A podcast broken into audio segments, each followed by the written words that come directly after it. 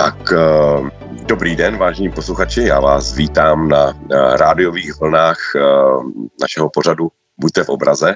A mým dnešním milým, velice vzácným hostem je Lukáš Sedláček a pokud se divíte, jestli tam je schoda men, tak to není schoda men. My jsme skutečně uh, rození bratři od malička, jeden jak druhý, takže to nebylo moje rozhodnutí, bylo to rozhodnutí banky, takže jsem za to rád, ani jsem v tom směru nějakým neloboval, ale Lukáš Sedláček se každopádně řadí mezi jedny z nejzajímavějších podnikatelů v České republice a vlastně i myslitelů podnikání, jestli to tak můžu říct. Uh, věnuje se nejen LI, což je eh, vzdělávací instituce, která pracuje vlastně se, eh, se špičkovými manažéry a vlastně eh, jim nabízí formy školení a kurzů, které jsou skutečně špičkové, ale to bratrovi nestačilo, i když já jsem tenkrát sám měl pochyby nad tím, jestli to bude moc fungovat nebo ne dlouhodobě, protože, protože s tímto biznisem si myslím, že lidé ještě nejsou zvyklí tak moc platit, takže to je jedna z věcí, kde si myslím, že si sehnal i roli to, toho, že si naučil lidi vlastně si vážit dobrého dobrého vzdělávání a dobrých přednášek, no ale pak se se pustil do poetizeru a to už je skutečně světový počin, kdy, u kterém nám určitě řekneš víc ty, ale nejen to, ještě je to týden inovací České republiky a je to plno dalších aktivit, včetně, včetně nedávné schůzky s ministrem zahraničních věcí a tak dále a tak dále. Takže uh, to je můj bratr Lukáš Sedláček a vítám tě v našem podcastu, Lukáši. Díky moc. Tak prosím, co tě to napadlo? Ty jsi máš přece vzdělání, teorie, eh, učil si, učil si se hebraistiku a religionistiku a mezinárodní vztahy nejen na vyhlasných českých univerzitách, ale i na vyhlasných světových univerzitách. No a jak to jsi se právě vydal tímhle směrem? Hmm. Já jsem byl vždycky člověk, který, uh, který byl rád, když se něco mohlo zrealizovat, uh, uh, takže jsem rád, když se nejenom přemýšlí a něco píše, ale je možné i během toto života něco uvést do života, něco, co předtím nebylo. Takže vlastně, když jsem se vrátil ze studií z Anglie, tak jsem zkoušel různé, různé obory nebo různá místa, kde bych mohl pracovat jsem člověk zvídavý, tak jsem chtěl vědět, jaké to je pracovat ve státním sektoru, neziskovém sektoru, a pak v biznesu, a, tak jsem pracoval nějakou dobu v jedné a, telekomunikační a, korporaci, než jsem došel k tomu, že že bych chtěl zkusit něco vlastního um, uh, založit, abych se dokázal živit sám uh, vlastními ruky, rukami. Takže to byla ta myšlenka tehdy i před už asi 11 lety um, um, být soběstačný uh, v tomto ohledu.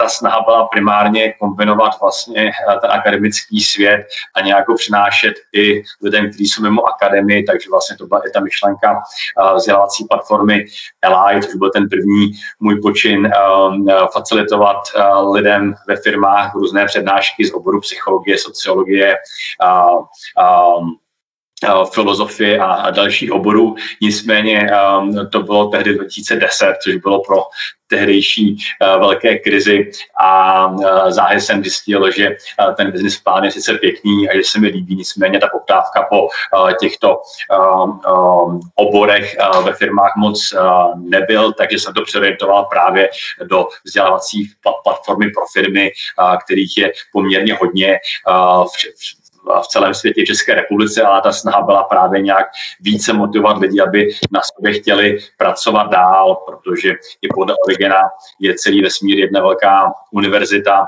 eh, jedna velká škola a je dobré nebýt na jednom místě zaseklý, takže eh, to byla ta primární snaha, eh, když jsem to zakládal, abych, abych umožnil lidem mířit výš, ať si to definují jakkoliv a právě os, jsem oslovil různé osobnosti eh, na českém trhu, které mají velké zkušenosti a znalosti už tehdy měli, tak jsem požádal, aby mohli své znalosti předávat dál dalším, kteří se chtějí rozvíjet, protože podle mě klíčová je motivace a ten život je trošku příliš nudný, když se v něm pomalinku umírá každým dnem bez žádného jo, vývoje nebo pokroku. A, takže to byla taková snaha tady v České republice lidem toto umožnit, i jak jsem vlastně se vrátil ze studií a nějakou dobu jsem tady uh, vedl spolek absolventů Oxfordu a Cambridge, tak um, se mi právě strašně líbilo, když uh, český studenti chtěli právě uh, pokračovat dál,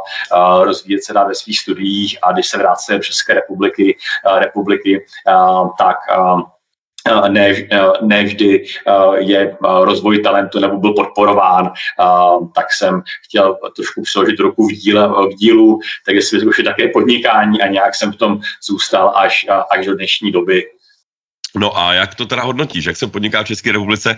Jak, ehm, který věci, který věci tě teda, vím, že už dneska Eli si přenechal své ženě víceméně hmm. a ty si se vydal eh, spolu s Johankou, jste založili uh, Poetizer, což je opravdu teda věc, o které se píše nejen v českých médiích a myslím, že to je ten důvod, proč těmi kolegové se, se rozhodli, že bude zajímavý tě, tě pozvat, um, ale píše se o něm i ve světových médiích, což je opravdu teda úctyhodné, to se povede málo které české firmě, notabene firmě, která se zabývá básněmi. Takže nám, prosím tě, eh, řekni všechno, jak tě to napadlo, co tě k tomu vedlo a jak to vypadá v současnosti, jaký to má vize. Ještě k tomu Eli jsem chtěl říct, že to je zkrátka pro European Leadership Academic Institute, takže je to vlastně snaha, uh, snaha kombinovat um, to nejlepší z teorie, to všechno, co se chtěli vědět o, o, já nevím co, o sociologii a bez těch nudných částí, ty, ty, ty praktické věci.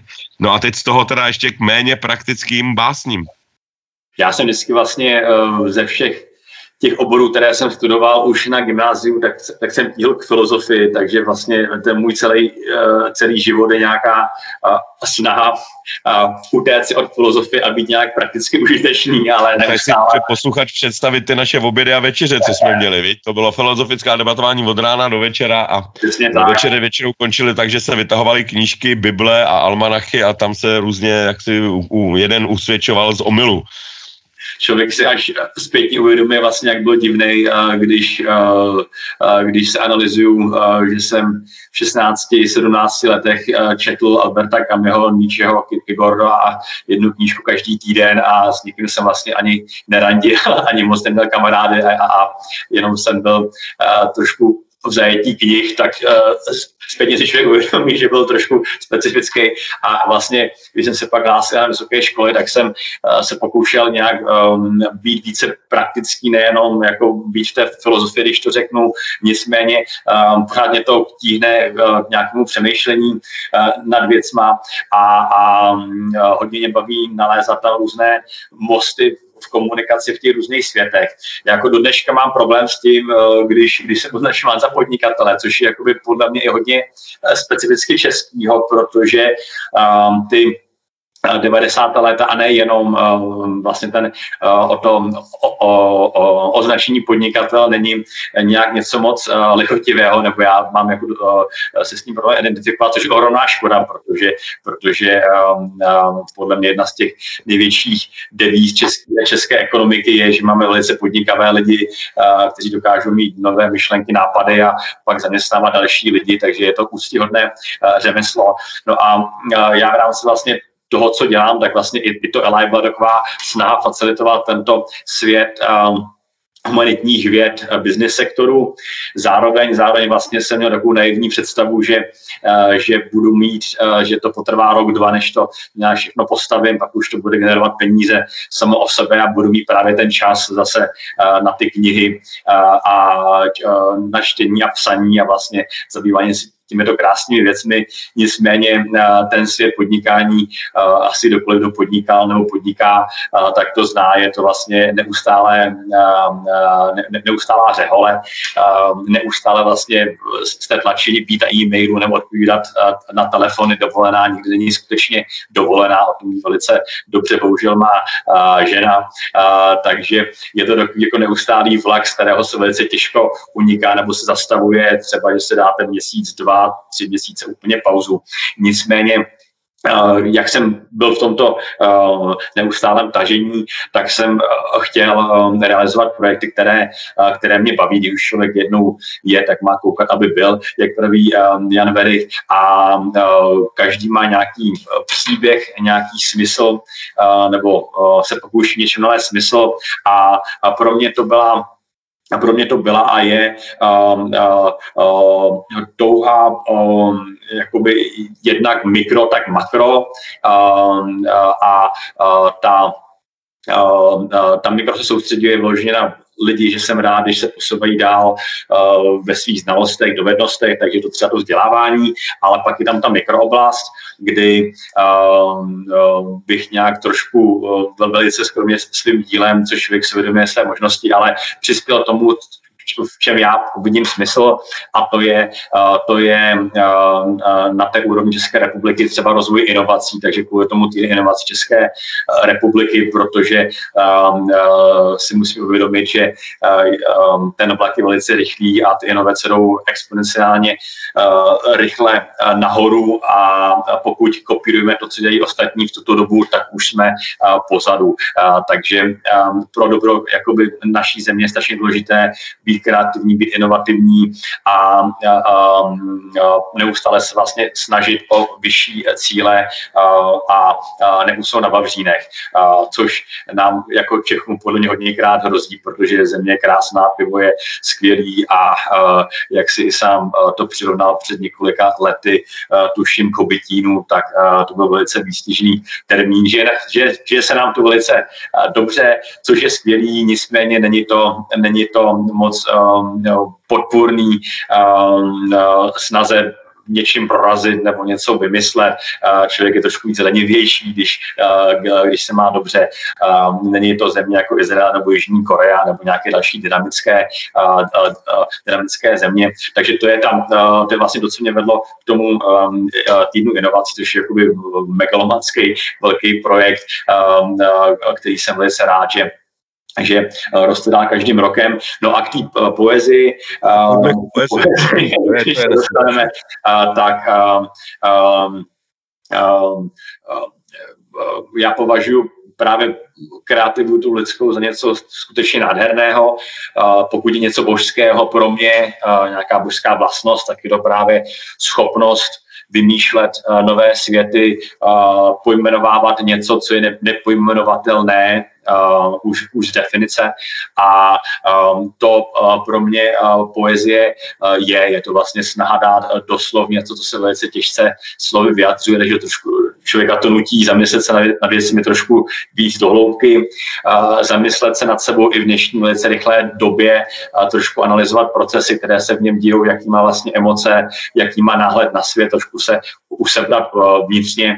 A tento můj projekt který jsem už eh, nebo založil, nebo už, už dělám velice dlouhou dobu. Připojila se k němu už před mnoha lety i žena, která mi s tím uh, velice uh, pomohla.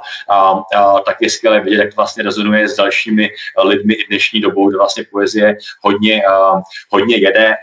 Co mě na tom ještě hodně baví, je vůbec o roli poezie. Ti, kteří znají nordické mýty a náboženství, tak určitě znají boha Odina, což byl nejvyšší bůh v rámci panteonu a, a to byl bůh básnictví. A, a ty příběhy, které o něm víme, a, tak jsou příběhy, jak získával právě medovinu básnictví, považu, a, poezie se považovala za něco, co, souvisí s extází, s božskostí v člověka, že vlastně je v nějakém tranzu nebo dotýká se právě v tom postižení, vystižení reality uh, něčemu božskému. Uh, takže to je něco, co se mi velice také líbí, uh, líbí na té poezii. Zajímavé je, že v dnešní době je to víc a víc um, společenský nástroj, um, jak vyjádřit nějakou nespokojenost celospolečenskou na uh, inauguračním proslovu Bidena, amerického prezidenta. Uh, tam uh, taky byla uh, nyní velice úspěšná básnířka, která uh, uh, uh, tam měla proslov Rupy Kaur, jedna z nejsprávanějších básnířek, je, má feministická témata, která otevírá. Takže je to vlastně takový způsob, jednoduchý způsob, kterým každý může být tak trochu umělec a hlavně vyjádřit něco, co, co cítí a může být vyslyšen. Takže to je něco, co se mi velice na té poezii líbí a jsem strašně rád, že máme jako možnost vytvořit novou sociální síť nebo uvádět ve známost globálně, když se to podaří, tak to bude nejenom první síť České republiky, ale tuším i um, uh, za Evropu jako takovou, s tím, že vlastně ta domena sociální sítí, uh, sítí patřila uh, USA, Americe, pak se připojila Čína s uh, TikTokem, a byl bych velice rád, kdyby se podařilo, podařilo tuto takovou umělecky založenou sociální síť, která hodně dbá na upřímnost lidí a jejich projevy s tím, že jsou úplně v pořádku a jsou skvělí dětí, jsou nemusí nic předstírat, kdyby se jí podařilo etablovat se taky mezi tyto velikány. Jak se to pojí, prosím tě, dohromady s, s podnikáním? Ono je možné uh, získat, uh, získat finance uh, úplně z jakékoliv lidské činnosti. Um, důležité je mít zájem lidí a vlastně snahu být aktivní. To, co je hodně důležité, je oslovit nějaký níž na trhu nebo nějakou skupinu lidí, eh, kteří něco postrádají a pak jim to být eh, schopen nabídnout. Takže vlastně ta eh, naše, naše snaha je umožnit tu spisovatelskou dráhu co nejvíce lidem aby dokázali psát poezii, dokázali psát dobře, lépe a lépe a zároveň, aby z toho mohli ideálně i eh, žít. Eh, jinými slovy, aby eh, ten celý proces, kdyby chtěli třeba vydávat knihy a prodávat je, tak jim ten proces ulehčit, tak aby se tím mohli i živit, aniž by museli opustit své, své zaměstnání. Takže vlastně dokoliv chce cokoliv psát, tak je, tak je hodně osamocen, musí si sám nalézat tu cestu, pokud jde přes klasické nakladatelství a jde eh, cestu vlastního vydávání přes takzvaný self-publishing, tak je ta cesta velice trnitá a naše snaha je tuto cestu učinit méně trnitou a co nejvíc jednoduchou. Hele, prosím tě, jak to vypadá s tím mezinárodním, eh, do kterých zajímavých zemí se se s tím vším dostali? Jak eh, můžeš posoudit, jak ty země se na to koukají, za prvý, a za druhý, co bylo nejtěžší vůbec byla to boj s byrokracií nebo s programátory, anebo uh, se svojí vlastní nevírou?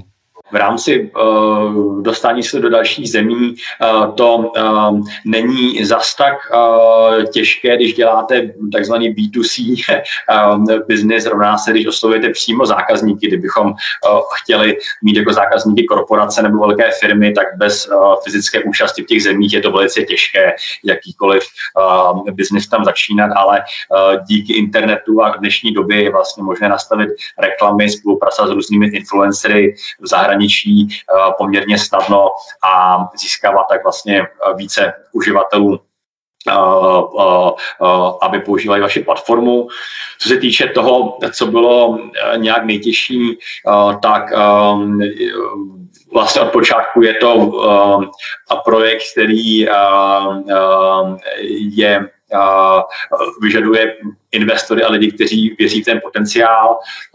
Když jsem, my ještě kdysi ženou začínali s osováním investorů, potom co jsme zanalizovali trh a ten potenciál pro, pro náš startup, tak se samozřejmě divili, jak je možné něco udělat v oblasti poezie a vnímali to jakožto obor, který už je zastaralý nebo už neoslavuje dnešní mladé lidi, takže to bylo jedno z těch těžších věcí, bylo je přesvědčit o tom, že poezie není vnímaná v České republice nebo nebyla obdobně jako jinde v jiných částech světa, jako třeba v Americe, kde je to věc hodně mladých lidí a je to velice moderní záležitost pro hodně mladé lidi, aby, aby četli a, psali básně. Takže ty počátky byly v, to, v tomto náročné, zároveň vlastně, když bude sociální síť, tak je to hodně specifické, protože uh, uh, tam uh, ty příjmy, které z toho plynou, uh,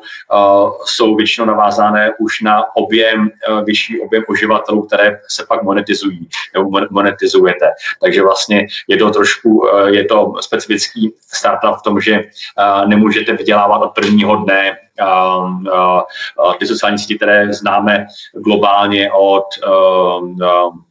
uh, Twitteru, TikToku a všech možných sítí Pinterest, tak byly velice financovány ohromnýma částkami a až po několika letech vlastně se tam zaváděly monetizační prvky a byly z toho vůbec nějaké, nějaké příjmy. Takže to bylo ten do oslování prvních investorů uh, bylo, uh, bylo náročné. Uh, to jsem dělal hodně s ženou a vlastně ty, ty první investice se podařily zajistit mé ženě i vlastní vědici v té valuaci toho startupu. Je to vlastně, kolik peněz budete žádat a, a, a, a vyžaduje to specifickou, eh, specifickou logiku, takže eh, ta oblast, eh, tato byla nejvíc náročná, pak je oblast vývoje, což je taky poměrně náročná oblast, protože budujete sociální síť a není to pro 10 000 uživatelů, ale chcete, aby to dokázalo udržet nápor miliony uživatelů, případně desítek až, až stovky milionů uživatelů. A, a, a, a je to oblast, která vyžaduje velikou péči a Uh, takže to je být druhá oblast, uh, která byla náročnější, ale u jsme se hodně, hodně naučili a, a, a, a jsem rád, že už je uh, zabezpečena. Jaký je to pracovat se ženou uh, doma? Oba jste velice výrazné osobnosti. Jak to snášíte za prvý? Eh, jestli byste to radili párům, jestli vás to dává dohromady nebo spíš od sebe, jestli tam máte novou dimenzi eh, zájmů nebo spíš konfliktů. A druhá navazující otázka, jaké rituály máte doma při tom, ne, že pracujete spolu, ale ještě teď musíme pracovat všichni, všichni v karanténě, v home office, tak eh, jak vám to funguje? Tak asi jako pro mnohé z nás to není otázka volby, ale uh, nutnosti uh, uh, být takto uh, v jedné domácnosti neustále, ale naštěstí máme, máme byt, který nám umožňuje pro každého pracovat v jedné místnosti, což, a, což hodně pomáhá, takže se nevyrušujeme navzájem při našich telefonátech a pracovní činnosti. A, rituály, a, rituály nějak moc a, moc společné máme asi, když se pokoušíme každý večer koukat se na Netflix nebo HBO, což je asi jediná věc, co člověk dokáže dělat během, během lockdownu. A já se snažím každý ráno předstírat, jako kdybych, kdybych šel do práce, takže se pokouším nebýt v pyžamu, pak cvičit po ránu aspoň, aspoň půl hodinu, abych si trošku rozcvičil tělo a to je tak asi jediný rituál. Já jsem dokonce od Johanky slyšel, že máte různé místnosti na různý témata. My jsme teda, když začala pandemie minulý rok, tak, tak, tak to bylo hodně náročné se nějak sladit, protože jsme nebyli zvyklí být, být spolu do večera, tak vymyslela žena imaginární postavu Karla, tuším, Karol uh, se jmenoval německým jménem, nevím, nevím proč. A uh, Karol mohl za všechno, co jsem vlastně uh, mohl já, ale, ale a, a, a zároveň Karol mohl i za všechno, za co mohla moje žena. Takže víceméně jsme se dokázali vždycky jako rozeštvat a naštvat na imaginárního Karla, který něco někde nechal nebo něco pokazil a pomáhalo to hodně ten hněv vlastně ventilovat na imaginární třetího osobu, um, které se tímto velice omlouváme, jak chudák Karel za to nemohl a, a, a, a, a prostě posloužil velice, velice dobře, takže to nám hodně pomáhalo v těch, v těch začátcích se nějak sladit a, a, a, a být na své hodný. Hele, a e, jak teda kombinuješ to svoje, to svoje vzdělání a vůbec ten svůj filozofický přístup e, ke světu s tím praktickým denodenním hmm. hodně předpokládám, že tam máš plno takového papírování. Jo. E, jak to zvládáš? Jak, jak, to, jak to manažuješ? Jak si vybíráš tým? A jak si, jak si, jak si pečuješ o duši? Hmm. Uh, No, to je, uh, je skvělá otázka. Vlastně každý den ji řeším, protože, protože uh, uh, uh, když se člověk věnuje třeba pro mě jenom těm operativním věcem a biznisu, uh, uh, tak, tak je to hodně jakoby mikropohled. Je to pořád jako náročný svět, člověk musí používat maximum svých inteligence, schopností a dovedností, ale, ale není to, nebývá to vždycky nějak extrémně intelektuálně obohacující, když to řeknu takhle. Um, tak, uh, takže víceméně moje snaha je um, um, alokovat si čas, když mám, uh, když mám večery nebo um, když jsou svátky uh, totálně vypnout počítač, notifikace na mobilu nemám, prostě úplně go off the grid, jak se říká anglicky. A číst si knížky a pokoušet se psát na něčem, co už jsem rozepsal před delší dobu a je to vlastně co mě baví, takže se pokouším kupovat si knížky a věnovat se tomu v rámci možností časových, když mám, když mám po volno, ale je to, je to náročné v tom, že člověk musí úplně vypnout jeden svět, a zapnout ten, eh, ten nový. Takže jakmile, jakmile člověk řeší nastavení nového hostingu a, a pak minutu na to se člověk má vrátit do uh, uvažování mýtického generací uh, před několika tisíci lety, tak, uh, tak je to hodně velký skok, takže uh, se pokouším víc a víc um, um, být schopen přemýšlet v nějakých intervalech jenom o jedné věci nebo na jedno téma, což je hodně těžké v dnešní roztěkané době, ale dokážu...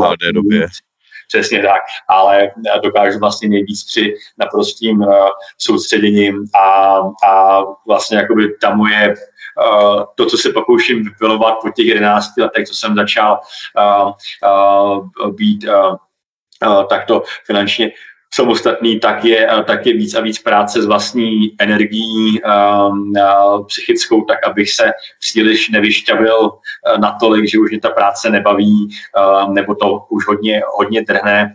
A zároveň, abych se dokázal, uh, aby dokázal více a více nepřemýšlet nad věcmi v dobách, kdy nad nimi nechci přemýšlet, což, se, což zní velice asi jednoduchý, možná to, možná to pro ostatní lidi, ale pro mě je to taková Eh, neustálá cesta k tomu, aby dokázal se, se soustředit v různých blocích na, na různé věci. Lukáši, ty jsi vyrůstal podobně jako já ve Finsku a v Dánsku, takže e, vlastně v několika málo týdnech byl můj bratr Lukáš přestěhován do Finska. Myslím, že to tenkrát bylo jedno z nejmladších dětí, který vůbec lítalo letadlem. A vlastně svoje první vnímání světa se zažil ve Finsku Eh, v zemi, která je v mnoha věcech uh, odlišná od České republiky. Tenkrát tady ještě vládnul komunismus, bratr je teda rok 1981 v květnu narozený. No a uh, ještě do 91. roku si měl 8 plných let do, do revoluce. A jak vnímáš vlastně tohle? Pamatuješ si něco z toho Finska? Jo. jak, no povídej, jak, jak se to vlastně vnímal jako malý dítě? Nikdy jsme se o tom nebavili, Uh, no, mě bylo asi tuším nějaký 6, 5 nebo 6 týdnů, když jsme, když jsme se přestěhovali do Finska, kdy jsem byl jako strašně, strašně malý, takže uh, ty mé vzpomínky z dětství jsou těch prvních pět let jenom z Finska a bylo to období, aspoň teda pro mě, jak to bylo u tebe, ale pro mě to bylo období naprosté idyly, uh, uh, protože uh, tedy jsme bydleli v části Helsinek, uh, která byla na pomezí nebo na, na hranici už konci města, takže jsme tam měli uh, přírodu, byl tam les a hlavně tehdy uh, se vláda rozhodla protože nechce, eh, aby ženy, matky musely vařit pro své děti během léta obědy. Eh, a rozhodla se vláda, že bude vařit během léta za maminky pro své děti, tak aby si trošku odpočali.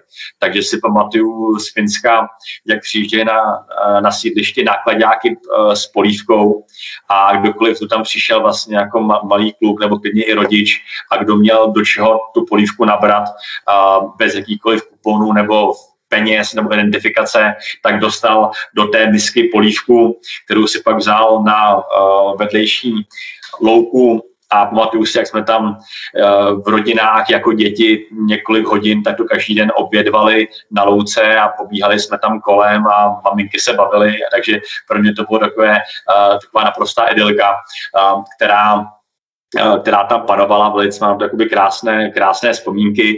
Když jsme se vrátili do Prahy, to, to bylo rok 86, um, uh, tak mi připadalo jenom trošku zvláštní, třeba když jsme, když jsme byli na hodinách tělocviku, tak jsme házeli granáty, takovým uh, po, umělohmotné nebo gumové granáty a člověk se vlastně snažil hodit ty granáty co nejdál. Uh, což bylo poměrně jako zábavný, okrát zpětně si říkám vlastně, když to komu, komukoliv říkám zahraničí, tak nechápu, jak jsme mohli takhle mít uh, domou branu, nebo jak se to jmenovalo, že jsme uh, už uh, se jako takhle malí děti ušli házet uh, gumovými granáty co nejdál do dálky. Uh, pak jak jsme chodili do uh, hostivařského lesa na Jižním městě uh, v těch maskách uh, v případě jaderného útoku. Takže to si pamatuju z té doby, ale pak mě strašně mrzelo. V roku 89 to jsem uh, měl být zrovna přijat do toho pionýrského oddílu Karibu, který potom si přejmenoval nebo... Uh, turistického. Změnil za turistický, turistický, přesně tak. Tomík, Tomík, ano. To si hráli na skauty.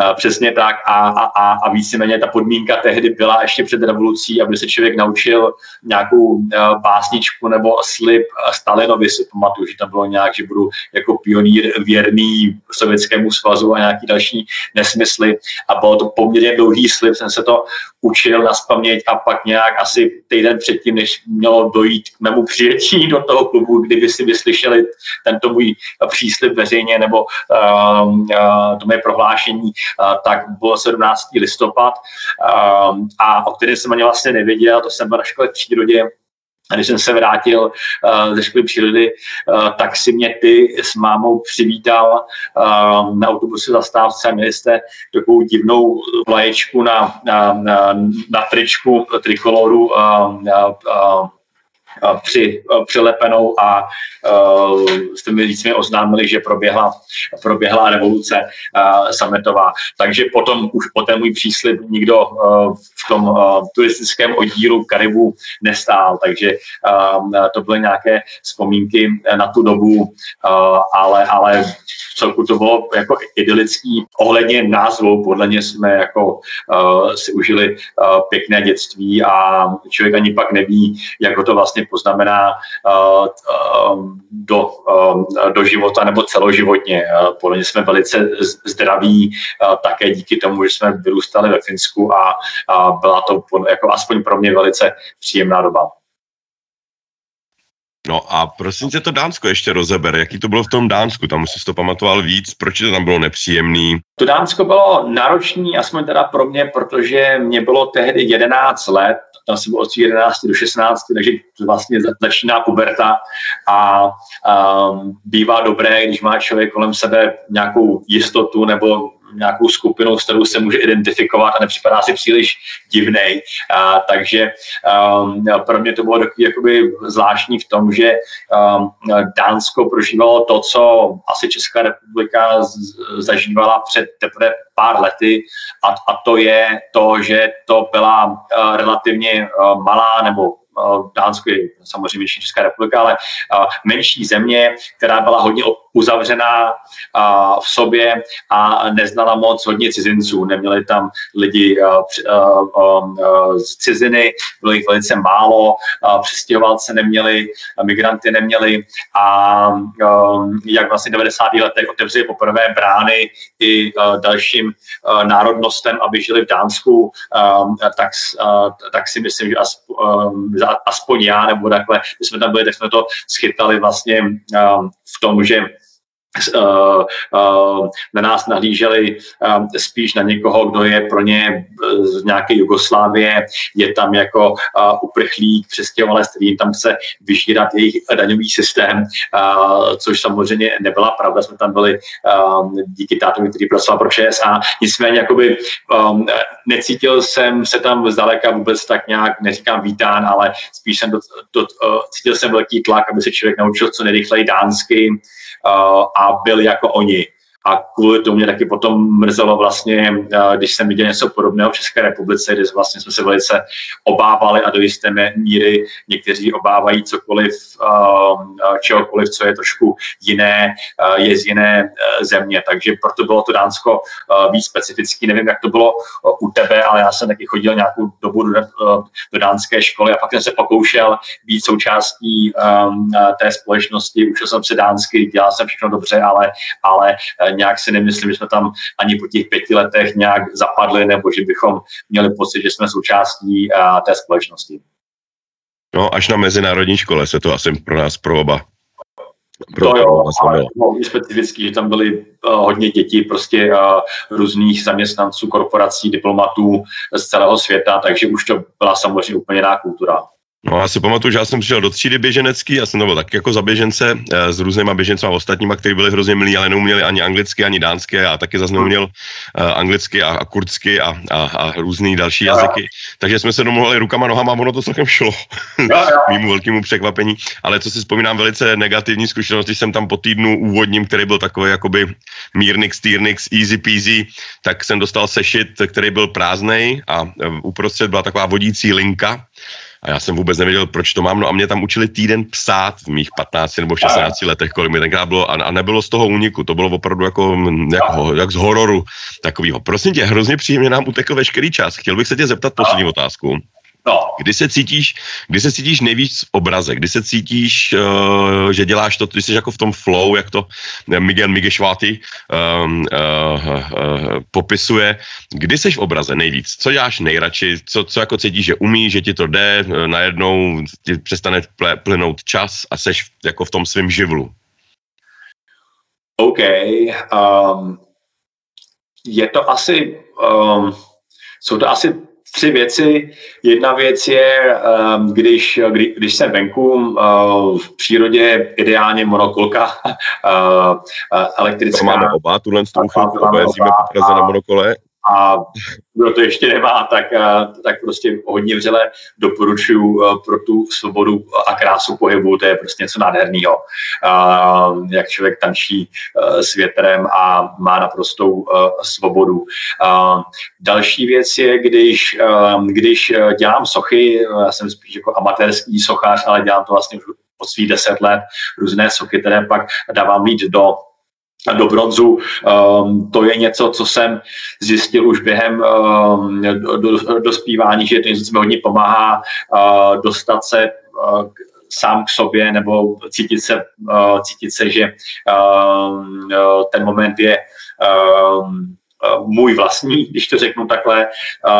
Je to vlastně něco, co nikdy nevím, co z toho bude a jenom člověk se s tím nějak hraje s tou hlínou a něco z toho, eh, něco z toho, uh, něco se toho tvoří, promítá se do toho pro mě hodně podvědomí, možná je nevědomí nějaký obsahu, když člověk je pak sám překvapen, co z toho vzniklo. Takže tohle je eh, něco, co mi vždycky pomáhá v rámci toho labirintu a toho klubíčka zase najít cestu ven z toho labirintu nebo si nějak eh, cítit um, v přítomnosti. Um, a ta třetí věc je, když uh, čtu a vidím nějaké nové myšlenky, které mě předtím nenapadly, nebo jiné, jiné pohledy, um, tak jenom takový aha moment, aha moment, kdy, eh, kdy, kdy mě to strašně vlastně nadchne, že ta realita může být úplně nějaká jiná a že vlastně někdo takhle malinký z, z x miliard lidí v rámci historie světa, která je eh, nesrovnatelně kratší než historie všeho, co je kolem nás a ve vesmíru, eh, takže vlastně může něco trošku pochopit lépe a a um, uh, ten aha moment, to zjišťování něčeho nového mě extrémně, uh, extrémně baví a je to asi něco, co bych byl strašně rád, kdybych uh, do konce života byl schopen, uh, schopen přemýšlet a nahlížet na věci také pohledem jiných lidí a jiných kultur, a jiných národností. Tak moc děkuji, že jsi nám řekl, jakým způsobem býváš v obraze a já přeju i našim posluchačům, aby často byli v obraze, cítili se svým vlastním já, tak jak jsi to hezky řekl.